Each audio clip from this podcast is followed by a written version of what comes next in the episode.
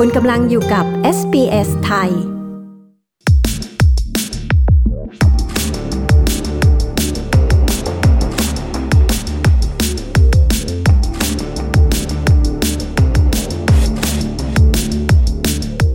สัมภาษณ์พิเศษกับ SBS ไทยคืนนี้นะคะ คุณเอคนวงในอุตสาหกรรมร้านนวดในออสเตรเลียเล่าว่า สาวไทยส่วนหนึ่งแอบให้บริการนวดแอบแฝงในร้านนวดที่นี่ เพราะรายได้ดีที่ดึงดูด พร้อมเผยว่านวด happy ending นั้นกำลังส่งผลกระทบอย่างร้ายแรง ทั้งในแง่ธุรกิจและจิตใจ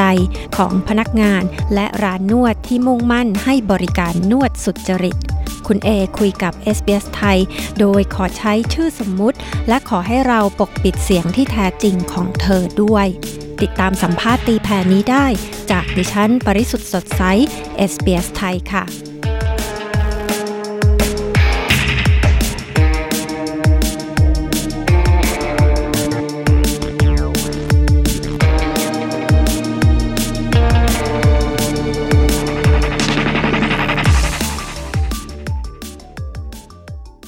สวัสดีค่ะ มีส่วนเข้าไปเกี่ยวข้องกับอุตสาหกรรมการนวดไทยในออสเตรเลียนี้ได้ยังไงอะคะก็พอดีช่วงนั้นว่างงานนะคะ ก็พอดีแล้วตอนนี้ก็มีเพื่อนๆที่รู้จักกันที่ทำบริการนวดเป็นหมอนวดเนี่ยนะคะ เขาก็ชวนไปเขาบอกว่า boss ต้องการ reception เราก็เลย ไปไปทำเห็นว่าเป็นงานสบายๆ นั่งรับลูกค้า แล้วก็รายได้ก็ไม่มากทำประมาณสักสองเดือนได้อะค่ะ ก็รายได้ไม่มากแต่ก็ดีกว่าอยู่เฉยๆ ก็เลยไปทำอะค่ะ ตอนที่ไปทำเนี่ยคุณเอเล่าว่าก็ได้เข้าไปรู้เกี่ยวกับบริการนวดแอบแฝงนี่ใช่ไหมคะ ที่รู้เนี่ยเพราะว่าอ่าเห็นมีคนมาบอกหรือยังไงคะส่วนมากก็เพื่อนที่เขาทำนวดกันเขาก็ ค่อนข้างจะเป็นคนตรงๆอะนะคะเขาก็เขาก็เล่าให้ฟังว่าเขาทำบริการแอบแฝงอยู่ ซึ่ง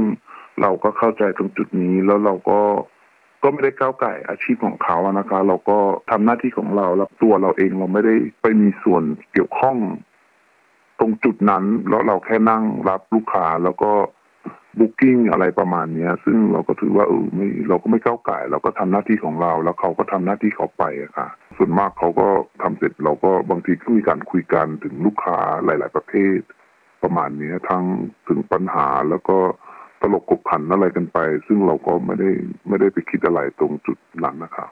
แล้วทีนี้สำหรับตัวคุณเอเนี่ยนะคะทำไมถึงต้องการนำเรื่องนี้มาคุยให้คนอื่นนอกวงการฟังล่ะคะคือไม่ได้ว่าอยากจะเปิดเผยอะแต่เท่าเท่าที่รู้มาปากต่อปากเนี่ย เราเห็นว่ามีผู้หญิงหลายประเภท ที่ที่ทำบริการนวดแอบแฝง ประเภทแบบแต่งงานแล้วมีคู่ครองหรือคนที่หลบหนีวีซ่า แล้วมันก็มีอีกหลาย ๆ ประเภท ที่บางครั้งเรารู้สึกเรามองแล้ว เรารู้สึกโหดหู่จากที่เราเป็นผู้หญิงไทยเหมือนกัน แล้วก็เรามีความรู้สึกว่าคือสาวไทยเราเนี่ยก็ก็ถูกคนต่างชาติหรือคนหลาย ๆ คนก็มองเราในแง่ลบมากพอแล้วในจุดที่ เป็นอาชีพขายบริการมาหรืออะไรประมาณนี้เราก็เลยเลยทำให้เรารู้สึกว่ามันมันเป็นปัญหาใหญ่ที่มันมีผลกระทบต่อคนอีกหลายคน ก็เลยอยากจะมามาคุยถึงเรื่องนี้ เพราะว่าเผื่อบางทีมันจะมีการเปลี่ยนแปลง ให้ไม่มีจุดนี้เกิดขึ้น หรือให้ลดน้อยลง หรือให้เป็นถูกทางการนะคะ คุณเอเล่าว่าร้านนวดที่ทำเนี่ยนะคะ ก็คือโฆษณาตัวเองว่าเป็นร้านนวดแบบนวดปกติเนี่ยใช่ไหมคะ ไม่ได้เป็นนวดแบบอีโรติกมัสซาจหรือว่าเป็นเรียกว่าสถานบริการใช่ไหมคะใช่ค่ะส่วนมากก็จะการโปรโมทสถานบริการนวดนี่ก็ส่วนมากเขาก็จะบอกว่ามี relaxation มีนวดหลายประเภท แล้วก็ส่วนมากก็จะเป็นคือร้านนวดธรรมดาทั่วไป แต่งร้านสวยงามแล้วก็ ติดป้าย non sexual อะไรประมาณนี้ ก็ก็เป็นร้านนวดธรรมดาทั่วไปอะค่ะก็คือไม่ได้มองดูว่าจะเป็นสถานที่ให้บริการแอบแฝงหรืออย่างไรอย่างไร ทั้งที่เป็นร้านนวดแบบทั่วไปเนี่ย แต่ว่ามีบริการนวดแอบแฝงใช่ไหมคะเท่าที่คุณเอรู้มาเนี่ยลักษณะของบริการนวดแอบแฝงที่เขาให้ที่ร้านนวดไทยเนี่ยมันเป็นยังไงคะคือจริงๆแล้วเราก็ไม่รู้เห็นในห้องนะว่าเกิดอะไรขึ้นแต่ ส่วนมากก็คิดว่าน่าจะเป็นให้การบริการโดยการใช้เขเขาเรียกอะไร hand handwork ในในประมาณนั้น แต่นอกเหนือจากนั้นเราก็ไม่สามารถดูได้ว่ามีอะไรบ้าง แล้วการนวดแบบแอบแฝงที่เป็นลักษณะที่ใช้มือ ในการให้บริการเนี่ยนะคะ เพื่อสำเร็จความใคร่เอาจะเรียกกันแบบนั้นใช่ไหมคะ เกิดขึ้นแพร่หลายแค่ไหนคะในร้านนวดไทยอะคะ่ะอยากจากประสบการณ์ที่คุณเอได้พบมา อันนี้จะบอกว่าตอบยากมาก เพราะว่าเราจริงๆแล้วเราก็ไม่รู้ว่าร้านไหน ที่ที่ที่มีบริการแบบนี้ แต่แต่เท่าที่ได้ยินมามันก็มันมีหลายร้านมากที่เราได้ยินมาจากจากปากของ ผู้ให้บริการหมอนวดที่นวดไม่มีแอบแฝง ซึ่งมันก็ไปเป็นผลกระทบที่คนได้คุยกันปากต่อปากว่า เดี๋ยวนี้ธุรกิจบริการนวดแอบแฝงมีแพร่หลายมากจนร้านค้านวดเนี่ยที่ที่ไม่ทำแอบแฝงเนี่ยก็มีผลกระทบว่าโดยการไม่มีแขกแล้วร้านนวดที่มีแอบแฝงเนี่ยมันมันมีแพร่หลายมาก ซึ่งก็เป็นปัญหาหนึ่งที่เราที่เคยได้ยินมานะครับว่าร้านที่ไม่มีแอบแฝงก็จะไม่มีลูกค้าเลย เพราะ ลูกค้าส่วนมากก็จะไปรับบริการนวดที่ร้านมีแอบแฝงซะมากกว่า เพราะเขาได้ผลประโยชน์หลายอย่าง ร้านที่ให้บริการนวดแอบแฝงเนี่ย เจ้าของร้านนี่เขารู้หรือเปล่าคะว่ามีบริการมีพนักงานให้บริการแบบนี้หรือว่าเป็นมักจะเป็นสิ่งที่พนักงานนวดเป็นผู้เสนอบริการให้ลูกค้าเองโดยที่เจ้าของร้านไม่รู้เรื่อง ถ้าจากประสบการณ์เท่าที่ได้ยินมาก็แน่นอนว่าเจ้าของร้านต้องรู้เรื่องเป็นอย่างดี เพราะว่าเขาได้ผลประโยชน์จากลูกค้าในแต่ละวันรายได้ที่ได้ในแต่ละวันแล้วก็ก็มีนะคะร้านที่ประเภทว่าเจ้าของร้านไม่รู้แล้วพนักงานเนี่ยแอบแอบทำกัน ซึ่งตรงนี้ก็ไม่สามารถตอบได้ว่ามีเกิดขึ้นที่ไหน แต่ก็เคยได้ยินมาเหมือนกัน แต่แน่นอนว่าเจ้าของร้านส่วนมากเขาจะรู้ดีว่าว่าเขาเปิดบริการแบบนี้ครับ เวลาที่ได้บริการแอบแฝงเนี่ยนะคะ ค่าบริการเนี่ยค่ะเขาให้กันยังไงอะคะหมายถึงว่าเขาต้องจ่ายค่าบริการนวดแบบปกติ แล้วก็จ่ายบริการนวดแอบแฝงนี่คือเพิ่มเข้าไปใช่ไหมคะจริงๆแล้วรายได้ต่อนวดส่วนมากพนักงานเนี่ยต้องได้ครึ่งหนึ่งของค่าบริการต่อชั่วโมง จากการนวดทางที่เจ้าของร้านตั้งราคาไว้อย่างเช่นเจ็ดสิบเหรียญต่อหนึ่งชั่วโมงเนี้ยลูกน้องก็อาจจะได้ประมาณสามสิบ ถึงสามสิบห้าเหรียญก็แล้วแต่บางร้าน แล้วก็ส่วนเรื่องค่าบริการแอบแฝง เท่าที่รู้มาก็อาจจะเป็นห้าสิบดอลลาร์ขึ้นไป หรือสามสิบก็มีหรืออาจสูงกว่านั้น ซึ่งตรงนี้เราไม่ไม่รู้เราก็ไม่เห็นว่าการบริการของพนักงานเนี่ย มันเลยเลยเถิดไปถึงไหนก็จากที่ได้ได้รับข่าวสารจากเพื่อนๆก็ถ้าแบบว่าบริการด้วยมือก็อาจจะประมาณห้าสิบเหรียญแต่ถ้านอกเหนือจากนั้น มันก็อาจจะเป็นไปได้ว่ามันจะต้องมีราคาสูงขึ้นในการบริการ sexual in different way ครับเหมือนกับว่าเขาก็ไปจ่ายกันเองโดยที่ไม่มีหลักฐานแน่นอนคือต้องจ่ายในห้องเลย ค่านวดเนี่ยลูกค้านี่จะต้องจ่ายก่อนก่อนที่จะเข้าเข้าไปนวดนะคะแล้วก็ส่วนทางด้านค่าบริการแอบแฝง อันนี้ก็คงจะขึ้นอยู่กับเขาสองคนในห้องเราจะไม่เห็นตรงนี้ค่ะอืมค่ะ เพราะฉะนั้นในการที่ถ้าสมมุติว่าทั้งตำรวจหรือว่า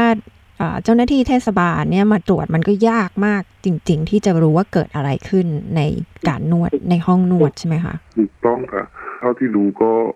พนักงานเนี่ยจะมีมีเซนมีเซนกับผู้ที่เข้ามารับบริการ ถ้าเป็นแปลกหน้ามาเนี่ยเขาเขาก็จะไม่กล่าวถึง คิดว่าเขาก็จะนวดธรรมดา เพราะว่าถ้าแขกที่ต้องการจะได้รับการนวดโดยเซ็กชวลเนี่ยเขาจะต้องมีการคุยกันก่อน หรืออาจจะเป็นการให้ให้เงินก่อนหรือ มันมันจะมีเซนส์ในการแบบทำให้เขารู้ได้ว่าผู้ชายคนนี้ต้องการมารับบริการแบบนั้น ในร้านที่มีบริการนวดแอบแฝงเนี่ยนะคะ อย่างที่คุณเอได้กล่าวไปช่วงต้น บอกว่าบางที่ก็บอกว่าเป็นร้านนวดโดยที่ไม่มีบริการทางเพศ แล้วก็มีป้ายติดไว้อะไรเนี่ย แต่ว่ายังไงเนี่ยมันมันก็มีบริการนี้มีพนักงานที่เสนอบริการแอบแฝงให้ลูกค้าเนี่ยนะคะ อันนี้เนี่ยเขามีการโฆษณาอะไรที่เป็นที่ลับๆหรือว่ามีสัญลักษณ์อะไรที่เป็นที่รู้กัน หรือมีไฟกระพริบหรืออะไรอย่างเงี้ยค่ะ มันเป็นสัญลักษณ์บอกว่านี่ให้บริการแบบนี้หรือเปล่าคะหรือว่าอันนี้มันไม่เกี่ยว คือร้านนวดโดยทั่วไปทุกร้านก็จะดีไซน์ออกมาค่อนข้างจะเหมือนเหมือนกันทุกร้านก็คือ มีความสงบ ให้เป็นดูว่าเป็นร้านนวด แล้วก็อันนี้พี่คิดว่ามันมันไม่มีอะไรที่ดูแล้ว สามารถบอกได้ว่าเอาร้านนี้ มันมีนวดอแอบแฝงหรือไม่มีก็คือโดยธรรมดาทั่วไป แต่ที่พี่ทำร้านนี้มาก็คือเขาก็จะมีป้ายติดอยู่ที่ห้องอ่า reception ประมาณว่าเออ non sexual อะไรประมาณนี้ซึ่งจริงๆแล้วทุกร้านที่ร้านที่ไม่มีแอบแฝงเขาก็ติดป้ายนี้ก็เพื่อเป็นการเตือนลูกค้าเนื่องจาก ผลนั่นคือมันมาจากผลกระทบจากลูกค้ามาถามพนักงานซึ่งก็ทำให้พนักงานเนี่ยไม่ไม่รู้สึกไม่พอใจหรือแบบถูกดูหมิ่นอะไรแบบเนี้ยประมาณนี้ว่าทำงานแบบนี้ เขาก็เลยติดป้ายไว้ ซึ่งนอกเหนือจากนั้นแล้ว พี่ก็ว่ามันทุกร้านเขาก็ไม่ไม่มีสัญลักษณ์อะไรที่จะบอกได้ครับแล้ว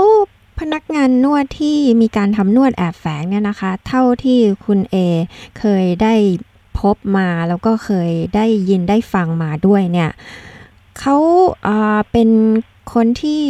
มีวีซ่าอะไรยังไงคะ เมื่อก่อนนี้เราอาจจะคิดว่า อ๋อ เป็นคนที่ไม่ได้มีวีซ่าถูกต้อง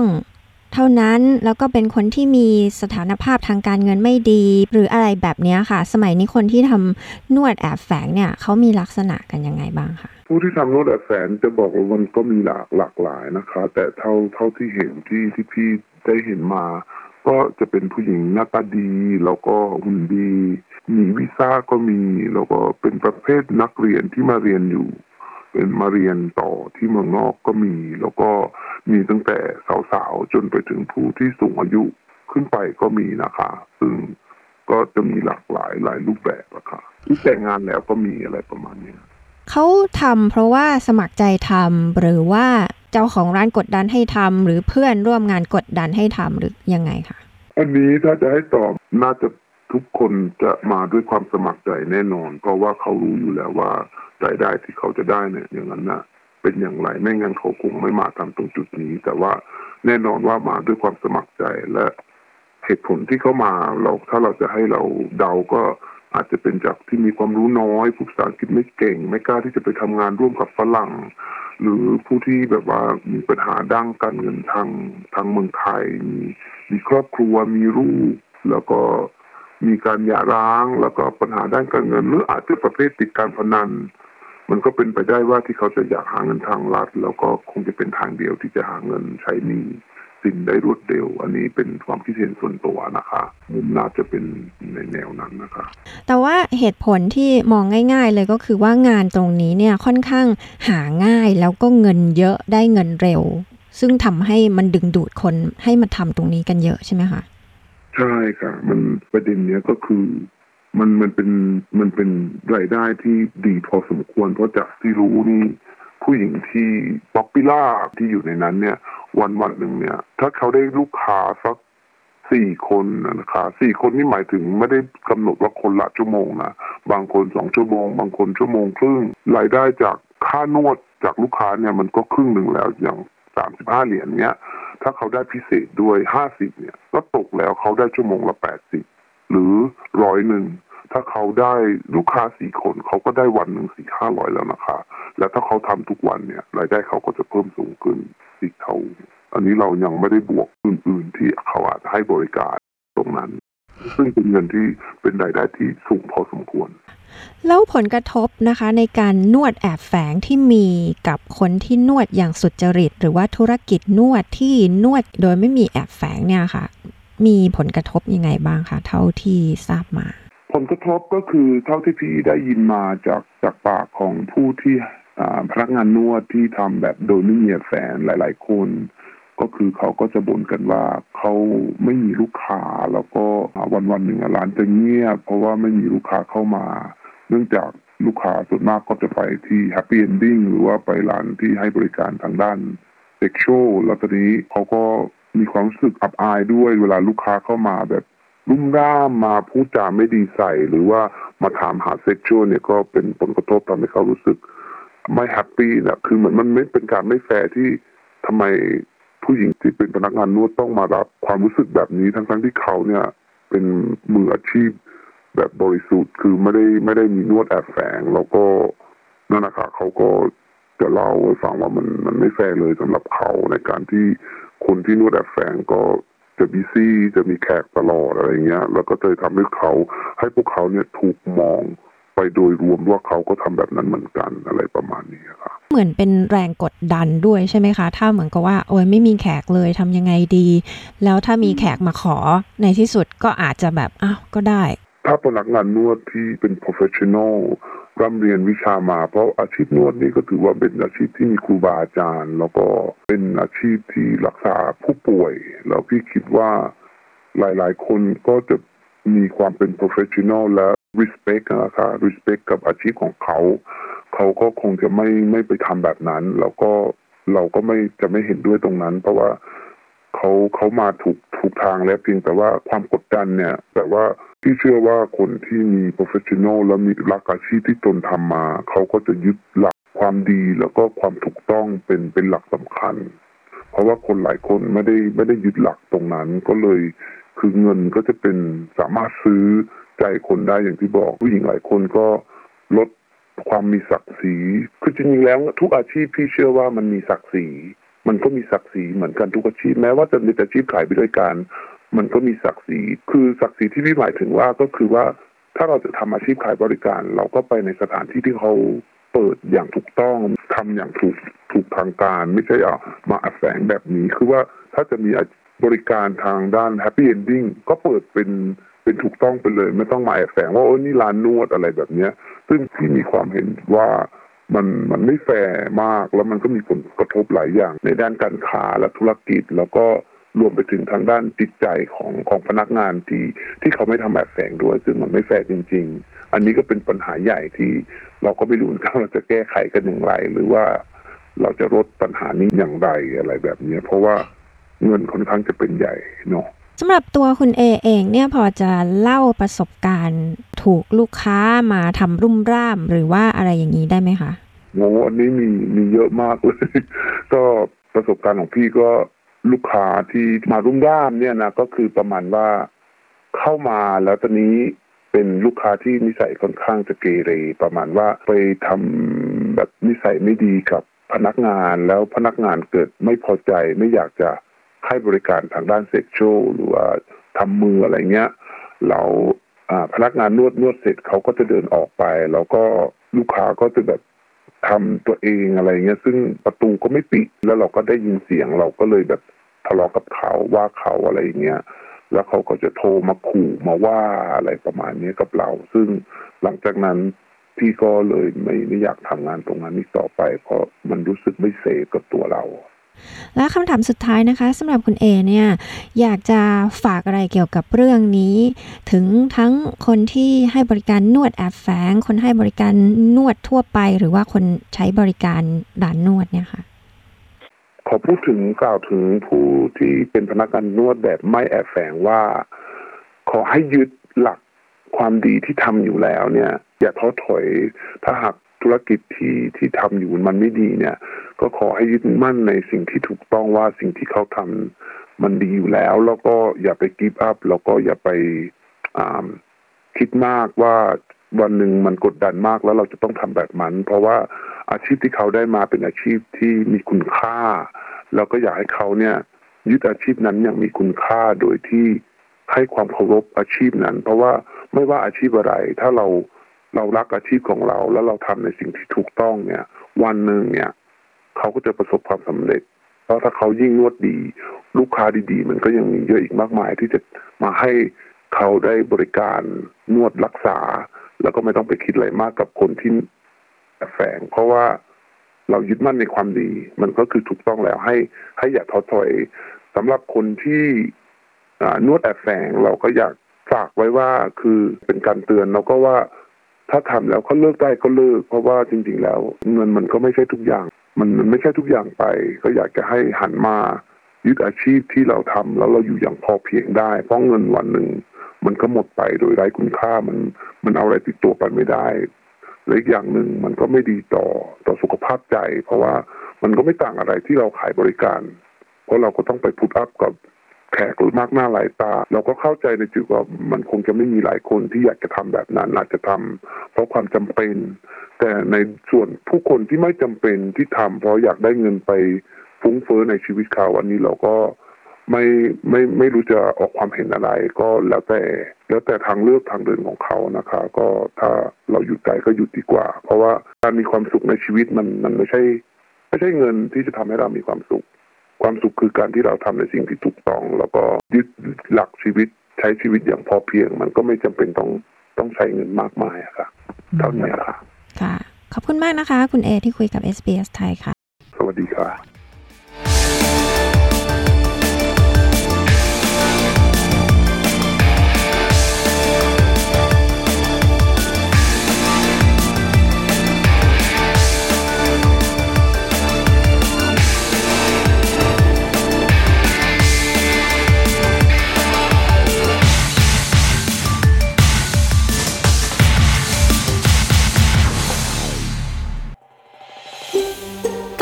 ฟังเรื่องราวน่าสนใจแบบนี้อีกใช่ไหม ฟังได้ทาง Apple Podcast Google Podcast Spotify หรือที่อื่น ๆ ที่คุณฟัง podcast ของคุณ